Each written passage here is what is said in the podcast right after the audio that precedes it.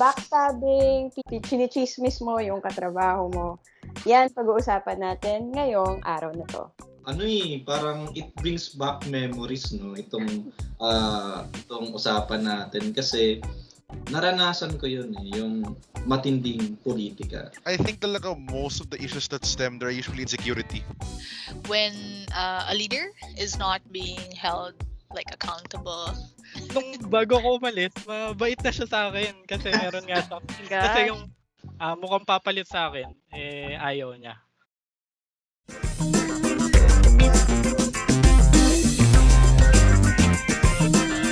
Welcome to this week's episode of Remote Staff's Co-Work From Home Buddies podcast. Check out our stories and insights about the evolving work from home landscape from remote work veterans on the company's marketing team. Good afternoon to everybody who's tuning in today, and welcome to this week's episode of Remote Staff's Co Work From Home Buddies podcast. So, like Eunice said today, we will be talking about a very controversial topic, whether you work in an office or remotely, and it is about office politics. All right.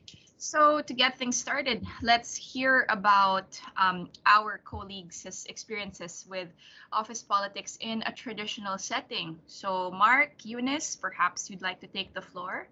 Gustong gusto ni Boss Mark yan.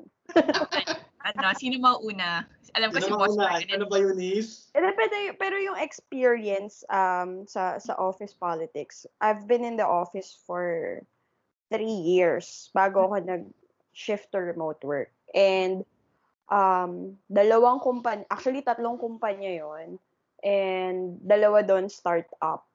Yung yung naranasan ko kasi may pagka power tripping kasi nakaaway ko yung ano. Si Boss Mark lang yung ano eh, akala natin si Boss Mark lang yung may nakakaaway. But disclaimer, hindi naman po ako ano, physically nakapag-away. It's like sort of misunderstanding um, between me and one of the wife ng board of directors. So, wala pong nangyaring ano dito, relasyon. It's just oh, that the wife is also part of the company and siya yung nag-handle ng payroll. Tapos I just raised yung concern ko sa payroll objectively. Mm-hmm. But she felt like I'm getting personal with her. Kasi she's felt like the whole team was already attacking her. Tapos ako na lang dapat yung kakampi niya pero para ako nag-flip ng side. Parang ganun yung yung story. So it made me very uncomfortable. I don't know kapag ka kayo ba nakakaranas ng ng parang uh, discomfort sa office. Do you feel like naapektuhan din ba yung trabaho nyo? Kasi I I felt that, 'di ba? So parang ako hindi ako makapag-perform ng maayos knowing that someone is mad at me. Kahit na alam ko na naging objective lang naman ako. So, yun. And then, after a few weeks, I signed, ano yun, nagpasa ako ng resignation letter and then I left them.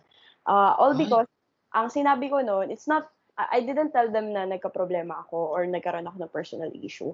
Yun yun, actually, dapat nga, di ba, parang, ano tayo, straightforward tayo and honest tayo when we're leaving. Pero kasi since ayokong mag, ayoko nang mas lumalim pa yung magiging conversation. So, being not confront, uh, hindi ako confrontational na tao back then, uh, I decided na, sinabi ko na lang na I'm looking for better career opportunity. O, oh, ba Mga linyahan yan ng mga Pilipino. Yeah. if we don't want, if we are trying to avoid conversation, ay, ano, confrontation, if we're trying to avoid confrontation, we think of a better reason why we are leaving. How about you, Boss Mark?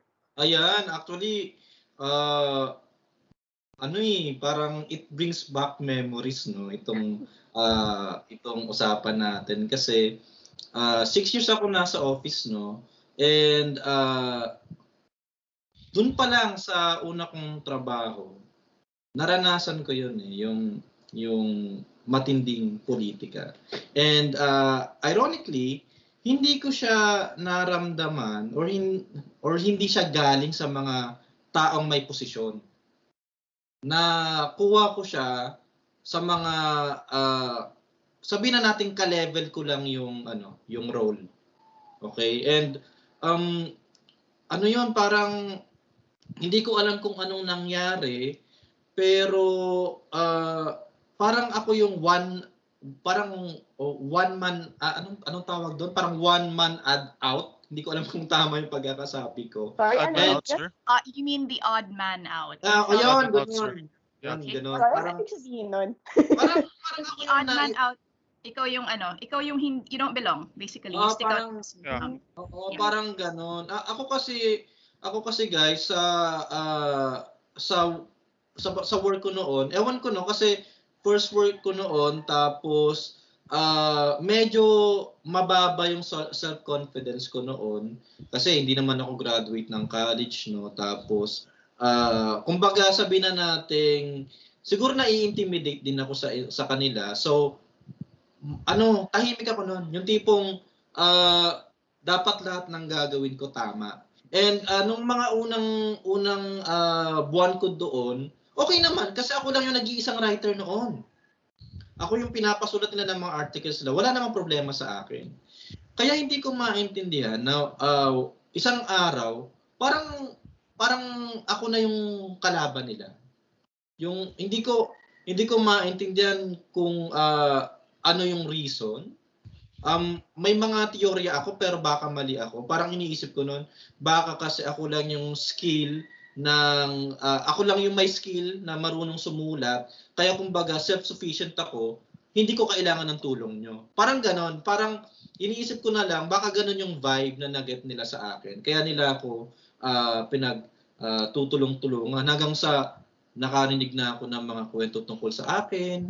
May mga nadamay ng ah, OJT, tapos, ah, ito pa yung ginagawa nila ako ng pangalan. No? Tapos, ang isang isang pinaka ah, pinaka matinding tawag nila sa akin nun is yung ah, MP daw ako, MP. Tapos, Ano ang yan?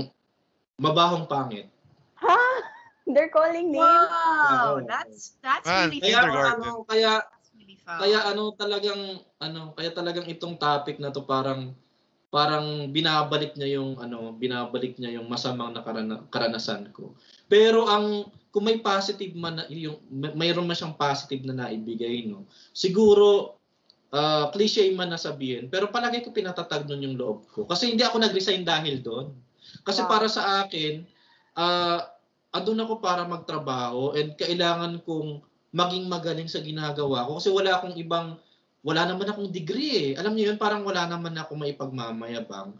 Kundi, ah, kailangan kong maging the best sa ginagawa ko. Pero yun nga lang, siguro sa sa ganun ko, no, sa ganung ah, sa ganung attitude ko, naging negative yung dating sa ibang tao.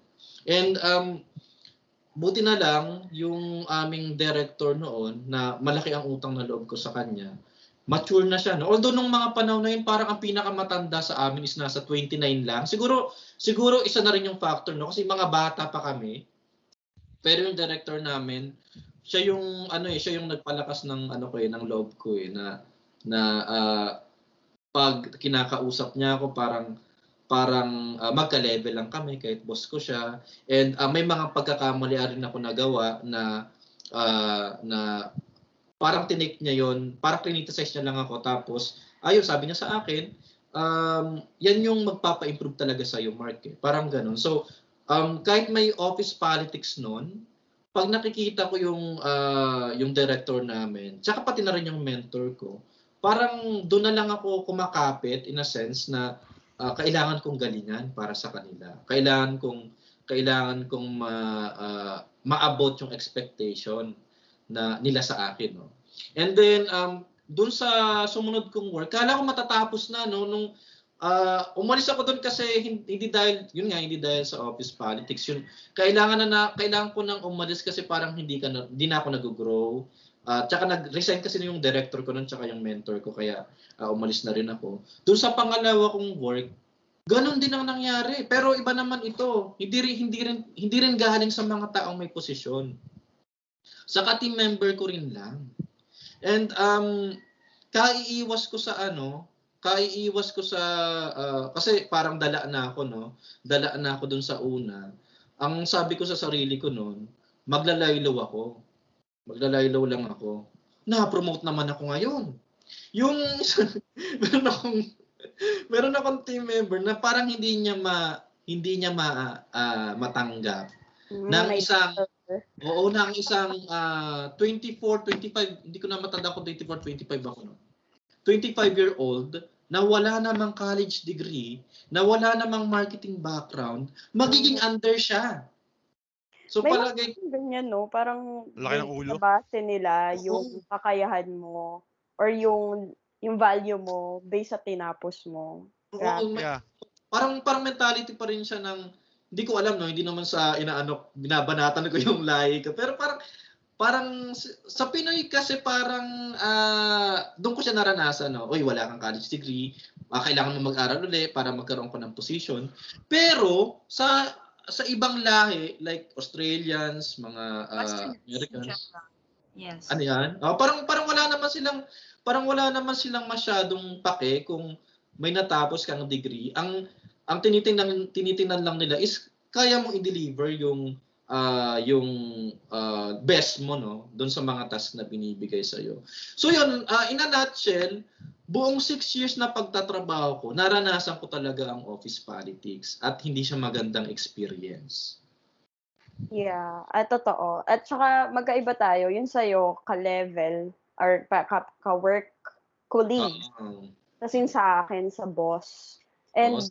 Maganda nito, Serena, kunin natin yung panig ng mga never Yes. been in the office, di ba? Uh-uh.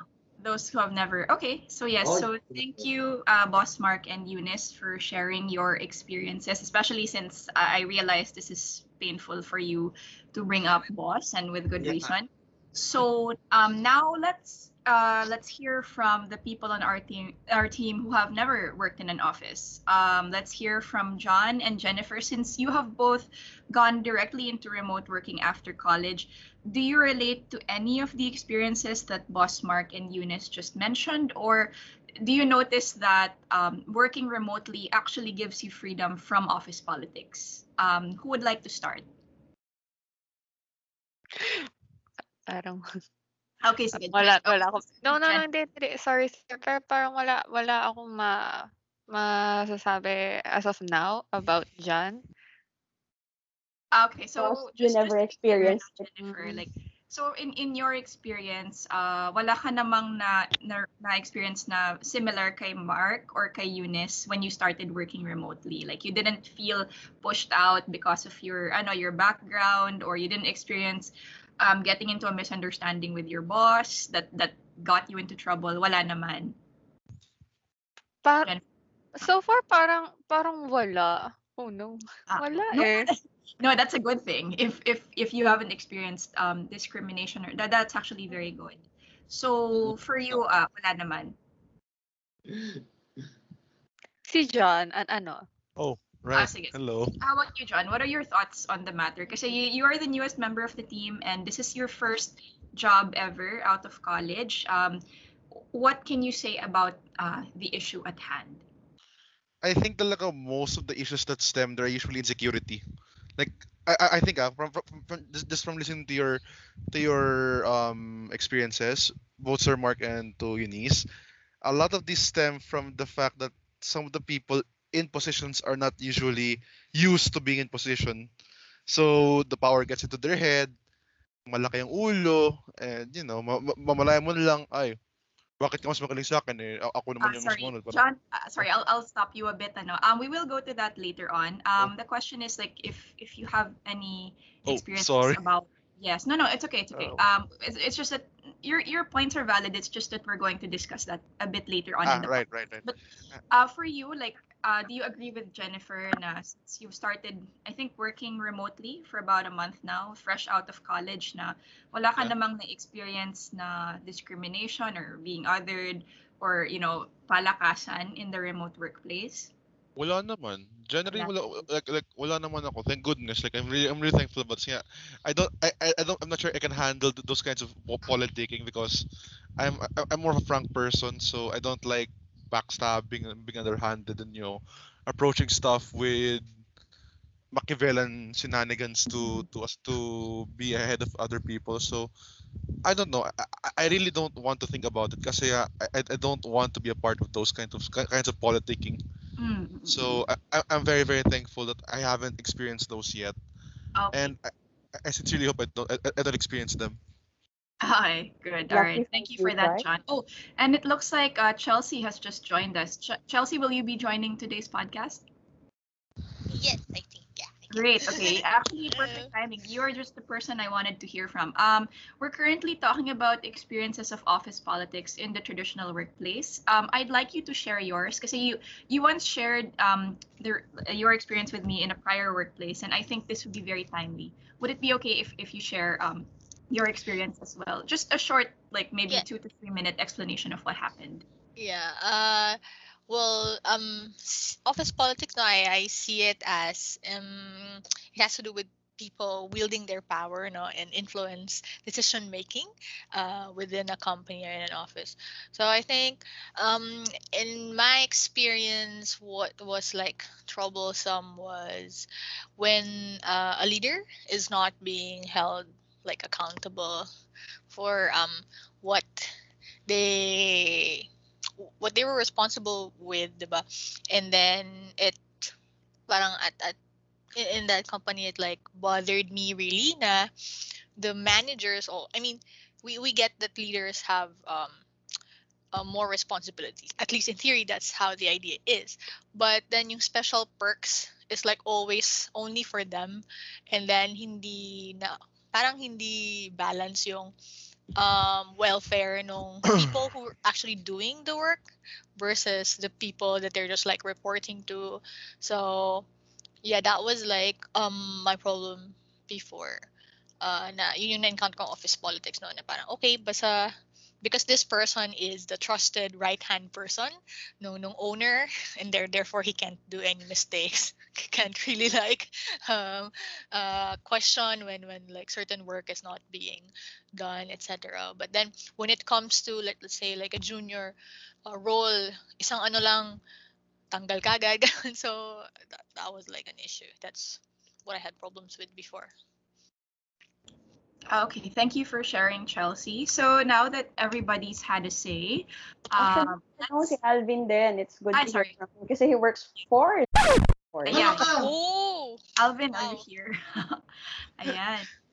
Talaga. Ayun. Uh, bali in my experience, uh, uh, yan, in my experience, uh, before kasi, parang sa, uh, pagka merong nagawang mali, yung isang team, uh, Wait lang, di ba tayo mapapahamak dito? Kita ba na ako bigla? ako nga eh, medyo Kita delikado. ba na ako bigla? Huwag mo na lang siguro banggitin yung... Pag may, Pasensya na guys, medyo na Oh, paranoid. wawasakin yung yung yung yung yung, yung kanilang reputasyon eh. Basta sa ano sa opisina na lang. Opisina na lang, oh. Okay. Kinabahan. Ah. Bali, ano, may biglang ah, bumukot sa... siguro ano, uh, uh, I have three boss kasi. The actual boss, my actual boss, tapos yung boss ko has her boss. tapos ano, uh, yung boss ko meron siyang assistant na acting like a boss. Parang ganun. Ah, Boception. Oy, gusto ko to. Inception ng Mag- boss. Maganda Parang to. So yun, tapos si ah yung acting like a boss, parang ano, ah she doesn't he doesn't want me na ano na maging good shot sa boss ko. Then ayun, dahil may say nga siya para guluhin ako dun sa mga ah, layouts, ginagawa niya ano, ah panayan panayang harang niya ng mga for approval ko. Then ano, chine-check niya, chine-check niya isa-isa tapos pa-revise siya ng pa-revise. Tapos ah pagka ipapasok na sa kanya sa boss ko. Pagka inayawan ng boss ko tapos sinabing ang pangit. Ah ayun, nagaano na siya. Ah, tatahimik na lang siya. Hindi niya sasabihin na ah meron siyang say doon sa layout. Then yun, pagka maganda naman, he will claim na na ano, na idea niya, ganun. Ooh, credit bra Wow. credit grabber. Oo. Yeah, tapos ganun, ah, actually parang ano, three years Oo, parang three years niya ginawa sa akin yun. Tapos. Wow. You were able to Tapos last long that Some Mm. patience you have. may dumating na isa pang bagong employee na ano, na mas na-threatened siya. Doon, ah bumait siya sa akin. Tapos, kasi parang ayaw niya na mapalitan ako noon. Hmm. Kasi mas kaya niya yata akong i-under, gano'n. Alay, alay ka na. Mas kaya niya akong i-under, unlike yung isa. Kaya, mas pinaboran niya na ako. Ah, Naa-unfold unti-unti yung mga ano eh, no? Parang how do we say it sa politics pag may power tripping, pag may ally, alliance na nangyayari, mga facts ng ano, ng politics. Tapos, Ayan. ano nangyari, Alvi? Ayun, sir. Ah, nung bago ko umalis, mabait na siya sa akin kasi meron nga siyang kasi yung yung ah, mukhang papalit sa akin eh ayaw niya. Tapos parang pinipigilan niya akong umalis, tapos ah, binibigyan niya ako ng mga magandang ano, magandang dahilan to stay. Tinasan ba yung sahod? Panay ang pabango niya na sa akin sa boss ko. Wow.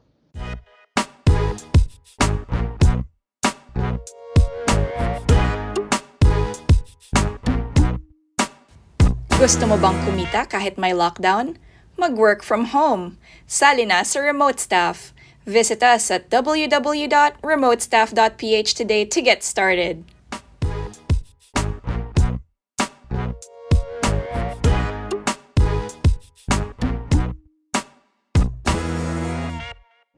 Talaga, parang nung nakita niyang hindi niya kaya yung ipapalit sa'yo, biglang naiba yung pakikitungo niya sa'yo, no? Parang gano'n. Oo. Kasi So, sa tapos- tingin ko kaya niya, sa tingin ko sabi, iniisip niya na kaya, mas kaya niya ako compared dun sa isa.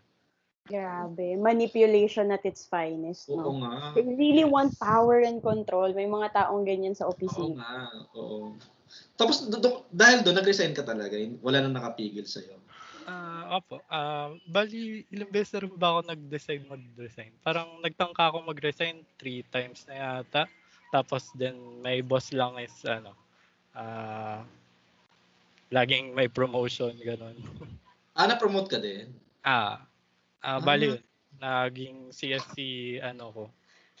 Ah, nagkaroon ako ng plantilla position kahit na hindi naman ako ah, CSC passer tsaka undergrad ako. Ah, yun yung pagkakapal. Ah, yun, because kasi ano, he doesn't want to Uy, bawal magsalita. Ibiblip ko yan. Sorry. no. Oh no. Oh. Ay, ano ba nabanggit niya? Ano ba nabanggit? Munisipyo ka. ano, position ba ng, ano, ng bossing. Yun. Ka. Ayun. Sa Anyway, mga, sa mga nagtatanong, ang pangalan ko po ay ah, Eduardo ah, Palitan yung Eduardo boses. de la Cruz. Nakakaba tong Ah, episode na. Yeah. Anyway, guys, ano, like, so now that we've uh, spoken about everyone's experiences, let's unpack some elements of what we just discussed. So first, uh, let's define what office politics is, and is it truly something that we can escape in any workplace, whether you work remotely or not? So for me, kasi, I think you know, office politics in itself isn't inherently bad or good it just refers to the use of power and social networking within a certain workplace to achieve changes that can either benefit or harm the organization or the individuals within it. So you can actually uh, whether it's used for good or evil actually depends largely on the people involved. So I think most of our experiences have been largely negative kasi nga you know, we we associate politics with palakasan or, you know, allying yung kampihan or what. But I think there are like a few instances where it can be used for good. Like if you want to bring about positive change siguro in a company, if siguro kilala mo kung sino yung tao na dapat mong kasundo in order to make things happen, then in that case, it, it, it can, I guess, be a force for good. Pero yun nga lang, uh, bihira siya nangyayari. So uh, the next question is, do you think that office politics is something that you can completely and truly escape if you opt to work remotely? And why? Ayan ang hirap ng tanong mo actually Serena no yung matatakasan mo ba siya or ano Ah pero kasi ang ang kagandahan sa remote work may may may mga nagre-remote work kasi na kasi nga wala naman sila sa iisang iisang ah, office no. Ah, may mga remote worker na ah, meron siyang boss, tapos yung boss niya merong team na iba. Kumbaga ina-outsource niya lang yung skill ah, yung ah, yung skill set sa sa'yo. Ngayon, um, napakaliit ng chance na magkaroon ka ng interaction sa team na yon. Okay, parang directly nagre-report ka sa boss, tapos yung ah, yung boss mo may mga tasks din na ibang team yung gumagawa. May ganong setup eh. So, ah, kung magkakaroon man kayo ng ano ng interaction, siguro sa email lang, hindi kayo magkakaroon ng ah, face-to-face na meeting or something. And then um, may mga may mga ano naman, meron namang mga ah, setup na talagang parang traditional office din ang dating. Yung tipong ah, ayan, meron kayong sabihin na nating um, com- ah, company-wide meeting, mga town hall meeting. So nagkakaroon kayo ng ng ah, interaction. So nahirapan akong ano, nahirapan akong actually ah, sagutin kung pwede mo siyang ma-escape. Pero dun sa setup kasi na ah, ang interaction mo is with the boss lang, parang napakaliit ng chance na magkaroon ng politics doon with your teammates. Siguro kung magkakaroon kayo magkakaroon ng ng ah, power tripping directly sa directly sa boss mo, 'di ba? Pero um, may mga kakilala kasi ako na okay sa kanila yung setup, eh, yung tipong okay, ga, sasabihin lang ng boss, ito yung task mo. Pag natapos mo yun, okay na. Tapos mag-uusap lang kayo every uh, every uh, every other week para lang kumustahin ka ng boss mo. So, may mga remote workers talaga na palagay ko hindi nakakaranas ng office politics. Oo. So I guess um, similar to Jennifer and John, who both mentioned na they haven't really experienced that sort of um, harassment and discrimination, it is possible for you to escape at least the harmful effects of it. Yeah, pero ako ay ay hati naman ako doon. I think office politics yung element nun can take place in a remote work when one there's a there's influence or merong uh, ang tawag dito faction happening inside the remote team na bawa marketing team kampihan tayo we're against someone else or against someone someone else's team so it can actually happen but then sabi nga ni Serena it's it's um, depende kung if you are bringing positive change in in the company or not. So I think yes, politics can still happen in in the remote work setup. It's about parang it's a matter of how do you utilize yung yung influence na meron ka. Is it to bring others down or is it actually to build each other up so that you can bring positive change and have a good and better uh, and working environment for everybody kahit na remote work setup. That's for me. Uh, yeah, actually, um, I agree with um, what Eunice said, ano, that I don't think we can entirely escape uh, workplace politics, even in a remote workforce. I don't think you can get rid of it unless you can get rid of interacting with another human being entirely. Because I think politics is inherent to any human um, er- uh, interaction, regardless of whether face-to-face or interactive siya. Kasi ba most of us we have this inherent desire to be liked, to seem agreeable, especially with with people that we work with. So malamang magkakaroon talaga ng posturing, magkakaroon ng syempre medyo um, you might change uh, how you do or say certain things para kumbaga yung pakikisama. I I think that is a form of politics din in a way. 'Di ba? So y- eh, sa lahat naman ng trabaho kailangan mo ng pakikisama whether with your boss or with your colleagues. So yeah, I, I don't think we can entirely escape it. Maybe we can escape the harmful effects, but not Mm. yeah, office politics in general. Yeah, the- Correct. what- To add this, yeah, go ahead, Chelsea. yeah dun sa um like what mark noticed no because of the limited interactions in remote working there are some i think both good and bad. You might like ex uh, parang impact yun ng uh, hindi mo madaling ma-feel yung effect ng politics. But it's also insidious in the sense na because invisible uh, because of the nature of the interaction you might also not see the effects nung politics as well in remote work. Parang maybe hindi mo siya nararamdaman, but you are still being impacted. For example, with how the work culture is being defined uh, or yung mga policies, etc. that will affect you. So, yun siya, I think, yung pagiging invisible, yung lack of visibility and because of the limited interactions. But, yeah, ma-feel mo pa rin yun. Na-feel mo, I mean, if it's working, then the work environment feels good and that's like a healthy office politics. But if Mhm. your work is like probably stressful, it may have something to do with that. Siguro obvious siya pagka meron kang ka-team tapos credit credit grabber or kung meron kang Mm. ka-team within your scope na magkaaway tapos ramdam mo yung tension during the meeting. So, siguro Yeah. in that way, you cannot really escape yung harmful effect. Pero nonetheless, for me, remote work is the safest place to ano, to get away. Mm. Yeah. Yes. Okay, so that said, uh, let's talk about the red flags of a toxic workplace. Ano? Like, what sort of things will tell you that the workplace that you are in or somebody is in is toxic? Like, is there nepotism? Is it palakasan? Mapapansin mo ba kapag, for example, ang taas ng turnover and so on? So yeah, let's discuss that. Hello? May, ah, sino ang mauna? Eunice. Wala akong maisip, sorry. Gusto ko marinig si, si Alvin. Oo, eh, Ano red flag kasi galing siya dun eh. Oh, ano bang red flag para maiwasan namin yan kung saan ka Oo, galing. pero it doesn't necessarily have to be from your experience. It can just be something that you thought of. You know, just so that nobody gets into trouble. Baka maging blind item to all of a sudden. Oh, k- kasi ah, kanina parang nabanggit na rin naman natin eh. Nabanggit na rin naman natin yung mga ah, mga red flags, no? Go Alvin! Ayan, gusto ko marinig si Alvin. Wait lang po, alam po. Hindi ko pa maisip. Wala ka din maisip.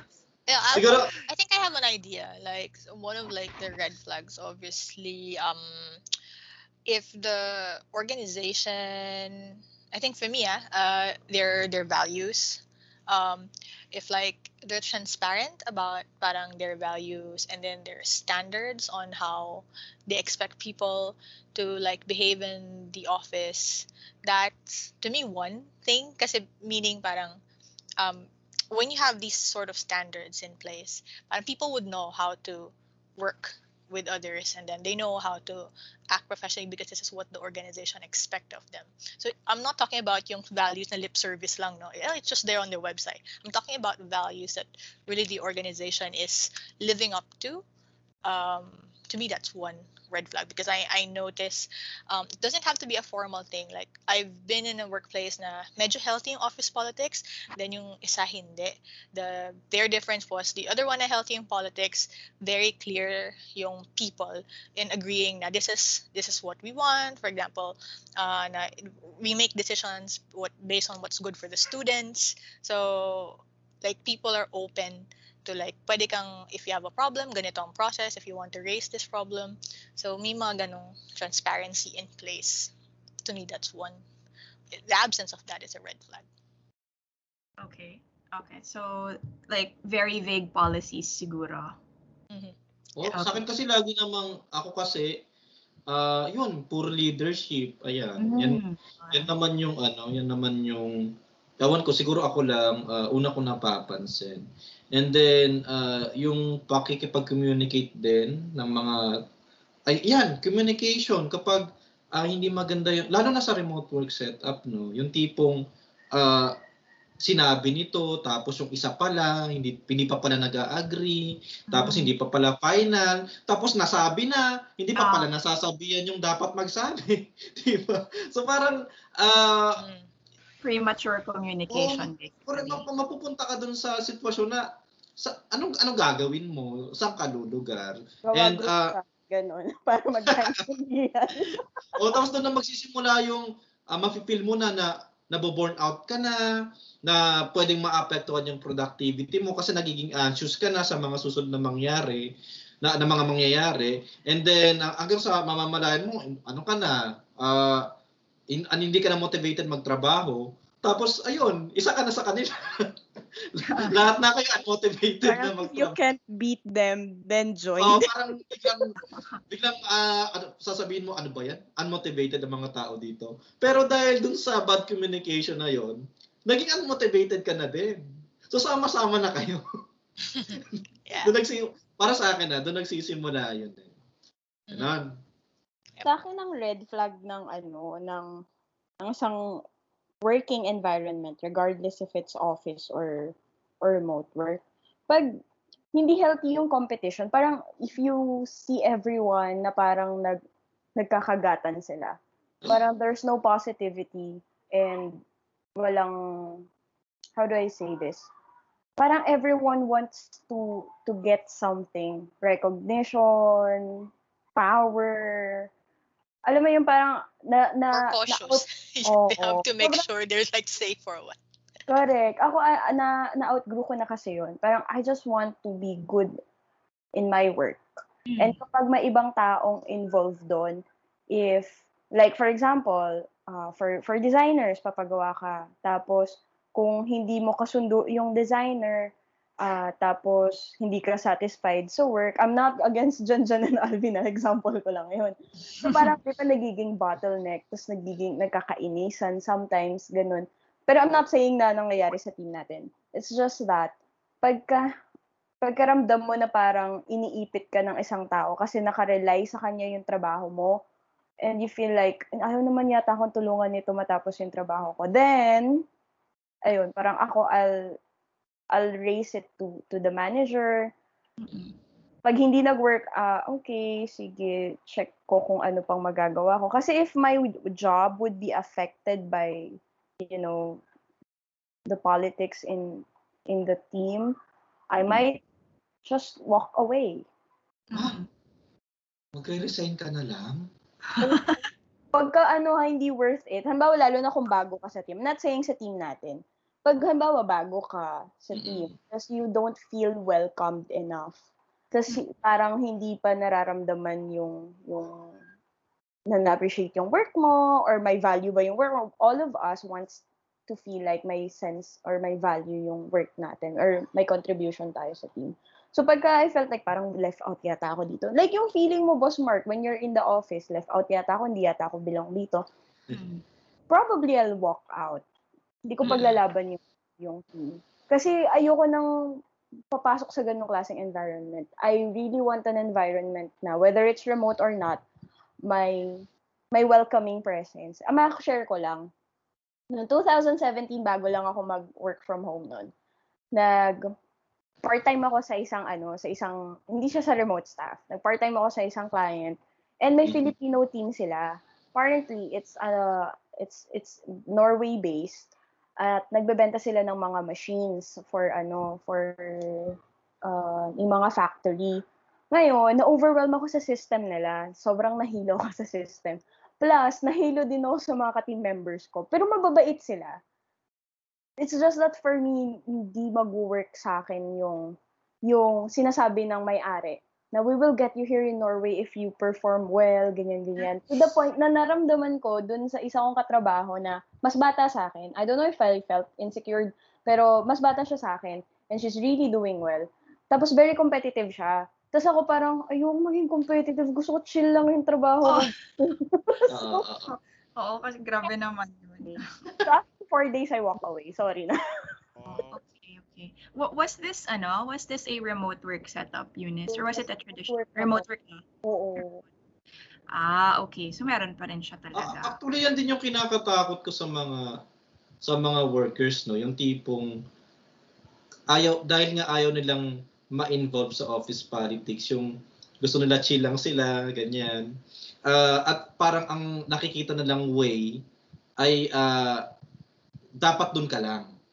Hindi ka ma- parang hindi ka mag aim ngayon na maging manager or something. Kasi kapag ikaw ay ah, nagpaka quote unquote nagpakabibo dun sa sa team ninyo or sa office ninyo and napansin ka pupuli, may ano ka na ngayon may target ka na may target ka na sa likod mo ngayon kaya yun yung kumbaga ah, isang isa sa mga ano isa sa mga ah, bad side effects ng office politics. Parang nagiging stagnant ka tuloy kasi ayaw mong sumali dun sa ah, sa gulo nila eh. Yun. Okay. Sorry, nakamute ako. Magsasalita sa Kasi you choose your battles eh. Kapag ka papasok ka Yeah. sa isang opisina na magulo or sa isang workplace na magulo, who would want that? Yeah. Diba? Para mas gusto ka ng medyo peaceful. Depende yan ah. Di ba sa My- Bra- Myers, sorry, ano yung sinulat ni Serena? Di ba? Myers-Briggs. Mhm. Myers ano? Myers-Briggs, yung personality type mo. Mhm. Know, Ah, extroverted, introverted, thinking, feeling, that sort of thing. The one with the four letters. Sorry, Eunice, you were saying yeah, about the Myers-Briggs? Yeah, yung personality ko yun. Kaya, kaya nag-choose din ako ng workplace na sasamahan ko. Pagka masyadong toxic yung environment or masyadong obvious yung work politics, ayoko nun. Mm-mm. Okay. So that being said, um, sige, let's talk about uh, which aspects of remote work in particular, like make it harder to have like toxic workplace politics compared to a traditional office. Like, what is it about remote work that makes the negative effects of office politics less obvious or like less harmful in a way? Kaya what what would for me ako for instance ah, ito masasabi ko like sa remote workplace kasi uh, mostly the employment is very merit based like what boss mark said earlier your clients especially if they're westerners they don't really care if you graduated from La Salle or Ateneo or if you, you even graduated college at all. Like it's not really in in their culture unlike in Filipino culture where there's a lot of posturing. And yun, there's a lot of cliques that form like Atenista, Lasalista, whatever. Mhm. So remote work kasi none of that really matters. Uh, the only qualification is whether you can do the job or not. So that already cancels out, apart from the posturing, it cancels out people who get the job just because they know the person who is hiring. Kasi dito, even if you refer somebody that you know, if it becomes obvious na hindi nila kaya yung trabaho, matatanggal yan, guaranteed. I've been in a situation where I did refer someone to the job and they tried out, they were okay, pero after like siguro less than a month, halata talaga na eh, hindi naman niya talaga kaya yung trabaho. Tinanggal talaga siya nung boss. And kasi with Westerners, di ba, they're very straightforward. Unlike tayong mga Asians na, I think Alvin mentioned kanina na when he quit his toxic job, di ba, you, Alvin, I think you gave a reason na you're going on to better things. You didn't mention the real reason, di ba, na toxic nga sila or what. Unlike kasi sa Asian culture where medyo may paligoy-ligoy tayo ng konti kasi nga we don't like confrontation, Westerners have no trouble telling you Mm. na I don't like your work. And it's Yeah. not even personal. Na, you know, they can still like you as a person. Pero like, kung nakikita nila na hindi maganda yung results or yung output mo, tatanggalin ka talaga. So I think that's that's one characteristic of remote work that makes it more difficult for the traditional and toxic workplace politics to take place. Uh, does anybody else have anything to add? Ah, ayan, katulad nung nung ay may ano ba? Sorry. yung katulad nung na, ano nung ah, nasabi ko kanina no, yung yung mga setup na ang communication mo lang is ah, with your boss no. Kasi ako na ah, naranasan ko kasi yun na ah, yun nga ah, dun sa isa kong isa sa mga una kong trabaho pinapayagan kaming ah, magkaroon ng uh, side hustle para lalong uh, lumawak yung experience namin no as long as hindi siya kanish nung nung uh, trabaho namin and kahit alam niyo yun kahit kahit isa yun sa mga una kong work at uh, kumbaga magkakaroon ako ng trauma logically pero dahil meron akong isang side hustle na okay kami ng boss ko no yung hindi naman kami ah, katulad ng ah, mga friends na laging nagkukwenton or something. Ah, kumbaga napaka napaka straightforward ng aming relationship. Ah, gagawin ko yung trabaho ko at ah, dapat matuwa siya sa output ko. Yun lang yun. Yun lang yung yun lang yung um, relationship namin. So, ah, in a way, parang yun yung naging ah, parang naging mas positive patuloy yung tingin ko dun sa ah, dun sa side hustle ko na ah okay, pwede naman pala akong magtrabaho na ang iniintindi ko lang is yung trabaho ko. Wala na akong iintindihin pang sinasabi ng ganito, wala na akong ah, iisipin pang mga chismis, hindi ako mag-aalala sa ah, sasabihin ng iba. So yung anxiety ko noon ah, na ah, hindi siya ganun katindi, kumbaga. Yan. Okay. Thank you for that, boss. Uh, John, how about you? Because I think you you mentioned something very similar earlier. Like, what what do you think it is about remote work that you know makes it um, kumbaga that that lessens the effect of office politics? Like, especially since in your case that this is your first job. So, what do you notice about it that's like so different? Um, Like, I- I- I rather think- like compared to if you worked in an office. Like, how how would your life be different? Ayusin mo dyan. The office Okay. politics. Yeah. well, Dyan, ayusin mo dyan. I think it's because ano, i- it's the lack of physical meeting between between, between people. Like it, it's so hard to judge someone when, when when all you can you- all you can judge about them is the voice. So it's kind of hard to judge them then, di? Parang well, hindi mo pwedeng mag saka since remote work is all about me- me- merit nga and it's just you producing more outputs than uh, than actually you know co- collaborating with others, asking around, all that stuff. So parang hin- hi- hindi sila ganong hindi ganong kadali na mahusga at maka-form ng cliques with other people since hindi mo naman sila nak- nakikita eh. Um, also, if you're power tripping in in in, in, a work from home setup, it's so easy for for your workers to just feel overwhelmed. Kasi parang why why, are you giving me like so so many assignments all of a sudden like what what what, what did I ever do to you? Parang it's more it's more easy to confront someone online It's, it's like the, the mask the, the mask of, of anonymity online.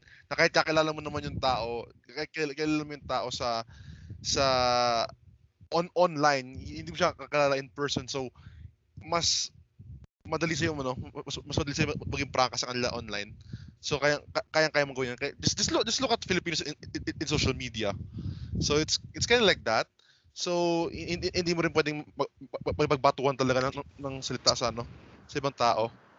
And finally, I think it's just people are just tired. Parang they, they just don't want. I just want to get this over with. Yung yun yung kanilang mentality ngayon eh.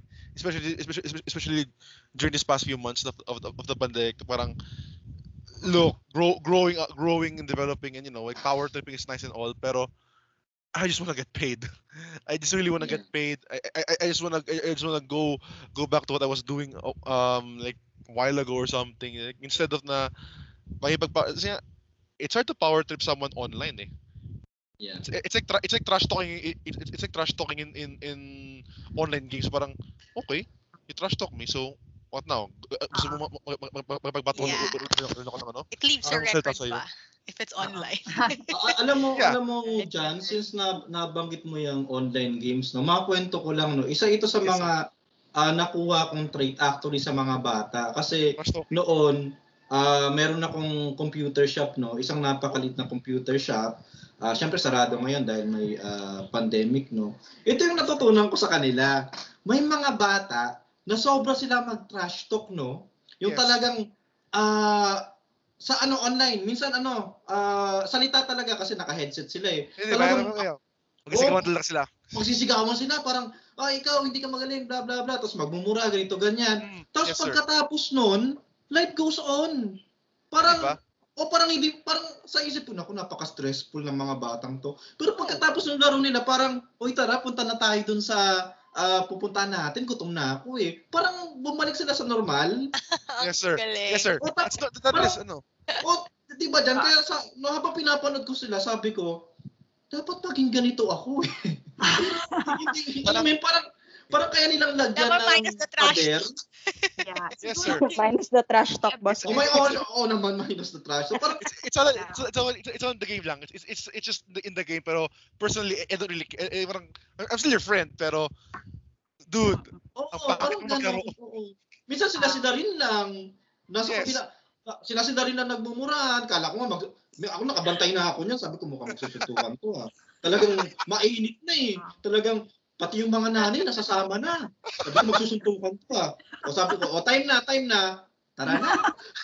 Hinahanap na tayo doon. Tapos, kung lalabas sila ng pito, magkaakbay pa.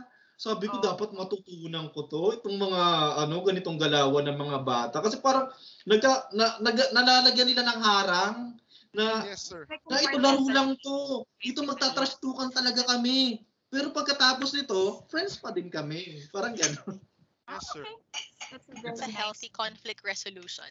yes, sa adults. Pero, Yeah. pero sila, uh, uh, guys, guys, regarding, uh, regarding, regarding the, regarding that, that mentality, it's also pretty toxic. Yeah, what if yung mga t- trash talk mo ngayon, what, what, what if they're not used to trash talk? Parang, they might take it personally. So, keep it keep it uh, within the, within people that alam mo talagang you know parang they they won't take it personally so that's also an, an- another thing na wala sa no sa online lear sa online sa online learning. Sa on- online work kasi nga, since you don't really don't really know them you don't really know your your, coworkers personally you're more reserved con- conversely you're, you're more reserved when talking to them. So you're more respectful mas ano ka mas formal ka magsalita sa kanila kasi nga hindi mo sila kilala Yeah, that makes sense. But I like what John said kanina na it's harder to judge somebody when you work remotely kasi we all have inherent biases as human beings whether we admit to them or not, 'di ba? Uh, yung they which get activated when you see someone in person. Ah, maitim siya or like oh, chinito, gan- 'di ba? Like we have we form these assumptions so siguro ano siya like pag in check parang siguro ano yan kuripot or siguro masungit. Eh, So I guess when online like being working remotely like lets you sort of get to know somebody without these um, biases being in the way. So kaya like you know like what john said na kaya it's harder to form cliques also na superficial. So yeah. Okay but all right so given that i think we are okay we've been recording for an hour so i think we can we can wrap up this podcast with one last question. So, okay, given how um, it's harder to see the effects or to cultivate healthy office politics in a remote workplace, ano naman yung pwedeng gawin ng remote workers and remote employers para maging healthy yung culture sa working environment nila? Like, what certain safeguards or policies um, could be in place? Like, if you are a remote worker, like, are there uh, guidelines for how are there guidelines for how you should behave towards your boss or towards your colleagues para healthy yung working relationship you know for me ang masasabi ko here is that uh, to re- uh, repeat what boss mark said earlier is that communication is very important. Kasi since lalo na na you don't see each other face to face so trust i think is the most important currency in the remote working world. So if for example you run into trouble like your internet is down um, you're sick or you need to do something, it's best to inform your colleagues and your boss straight away that there's something going on para in case lang you can't reply immediately or if medyo mabagal yung work mo for today, uh, it spares them from thinking na ano, ano kaya ginagawa nito, baka ganito ganyan, maybe they're slacking off or what. So a very open, very honest communication I think is very important. But that also goes both ways in the sense na if something makes you uncomfortable, you should also try to speak up right away. Uh, respectfully naman, of course. Like, for example, if may pinagawa sa'yo na maybe isn't really aligned with your values or what, then maybe you can bring it up na, you know, like this makes me uncomfortable kasi ganito, ganyan. Like, is it possible for us to do it in a different way or blah, blah, blah, so on. Yeah, just para lang kumbaga hindi mag-fester yung resentments kasi hindi mo nakikita face-to-face yung katrabaho mo eh. So like, it's hard to tell if they took what you said the right way or the wrong way. Kaya that's why uh, for me like communication is very important. So yeah, um anyone else? I really agree with what you said, uh, Serena. Um, yung, I mean, feelings, no, separating yung feelings from our reaction. Because sometimes, you know, a joke can really just um, annoy you, right? Or, or the interaction, it can be taken, uh, even though hindi yun yung intention ng other person. But, oh, in remote work, you try to hold parang yung judgment or assumptions muna and then clarify it nga. So communicate na, hey, um, sorry, what did you mean when you said this? Ganyan. Before assuming kagad na it was out of malice or, you know, uh, that person is really trying to offend you or something. So, yeah, um, openness, it has a lot of factors. it's actually difficult to to build a really good good uh, remote work culture, but In the communication. Mm. communication, no, agreement, na having agreement in writing, na uh, this is how we want to Mm. treat each other, you know, like that's like one good way na parang these are the things we won't tolerate, diba? So tha- that's also part of helping people um, know what to expect and how to react. So streamline yung processes, no? Para walang, ano, walang, Yes, kagaya there's ng kwento ni Alvin kanina, walang mga harang na dapat Yeah. sa boss mo directly, tapos may, may isang nagpapaka-boss. so, clearly defining your roles and Mm. kung ano dapat yung trabaho natin. I agree, I agree. Ah, sa tinagal-tagal kong ah, pagtatrabaho, yung yung salita kasing kailangan mong i i-separate yung ah, emotion mo ganito ganyan. Actually mahirap siyang gawin at mahirap siyang ah, ma-master. Pero in the long run kasi ah, lalo na sa experience ko no, yun na ikwento ko naman yung mga yung mga pinagdaanan ko kanina. Parang dumating na ako kasi sa level na ah, kapag um, kapag alam ko na ah, na halimbawa merong meron ako nakaalitan or something it's either is part of the moment lang yon and ah, bibigyan ko siya ng time para mag ano mag cool down. Okay? Kasi ah, ah, kahit ako din eh kahit ako din halimbawa nagkaroon tayo ng alitan ah, bigyan mo muna akong panahon na i-process yung ah, yung sitwasyon. May may ganun eh. And then ah, sa tinagal-tagal ko ng pagtatrabaho, parang natutu- natutunan ko na rin kasing um, parang ito hindi naman sa ito, hindi ko pa hindi ko pa nung- hindi ko alam kung paano i-explain. Pero di na kasi ako tinatabla ng mga chismis-chismis eh. Alam niyo 'yon. Hindi na ako hindi na ako masyadong tinatablan ng ah, ng mga paninira. Hindi na wala na wala na sa akin 'yan. Parang kahit kahit ano namang sabihin mo tungkol sa akin, baka may nagsabi na niyan noon. So anong gagawin ko? Parang ah, natutunan ko nang wag sayangin yung oras ko sa mga walang ah, walang kakwenta-kwentang mga bagay. Di ba na lang kung kung yan ay ah, ikauunad ng company kasi ako ngayon ang ah, ang ang goal ko sa sa company ngayon, ah, simple lang. Ah, paunlarin mo yung company para kapag nag-ask ka ng ano, nag-ask ka ng ah, salary increase, eh hindi sila mag-hesitate. Kasi maunlad yung company. So kung magpo-focus ka doon sa mga ah, bagay na ah, eh, parang mga distraction lang naman yan sa work mo, eh ikaw din yung uh, maaapektuhan directly. Yon. Parang from experience ata yan ah. But thank you for sharing, Boss Mark. Ewan ko ba, matanda na kasi ata talaga ako. Wag na Para natin sa... pupunta tayo sa Oo. ibang usapan pag gintan tayong pinag-usapan. Oh, excuse me, wag mo ako idamay. We're almost the same age. And I refuse to identify as old. Oo, gano'n. I want Pero- to explore a bit, no? Yun sa, well, we, we, I think because we have all work experiences naman, the, we've had our own share of like uh, communicating on, on these difficult like matters. Um, but I guess sometimes people like worry na parang, eh, paano kung boss ko yung kailangan kong sabihan ng ganyan or what? Then, um, I think sometimes they have to test it then kasi, right? You know, let's say you're new, right? So that would be the uh, perfect setup na, okay, you, you don't know yet how people really react into like feedback or whatever. So let's say they try to follow our advice na try to communicate if you can. You'll eventually learn if like, okay, is this person even open to such parang feedback or not? Tapos, pag hindi naman din, they will like, um, well, they'll have to decide. Are you okay na? Kasi meron namang mga taong ganun, di ba, na pag nag, uh, tinry mo mag-communicate, but then, okay, so they didn't take it well. So parang, okay, so that communication still failed.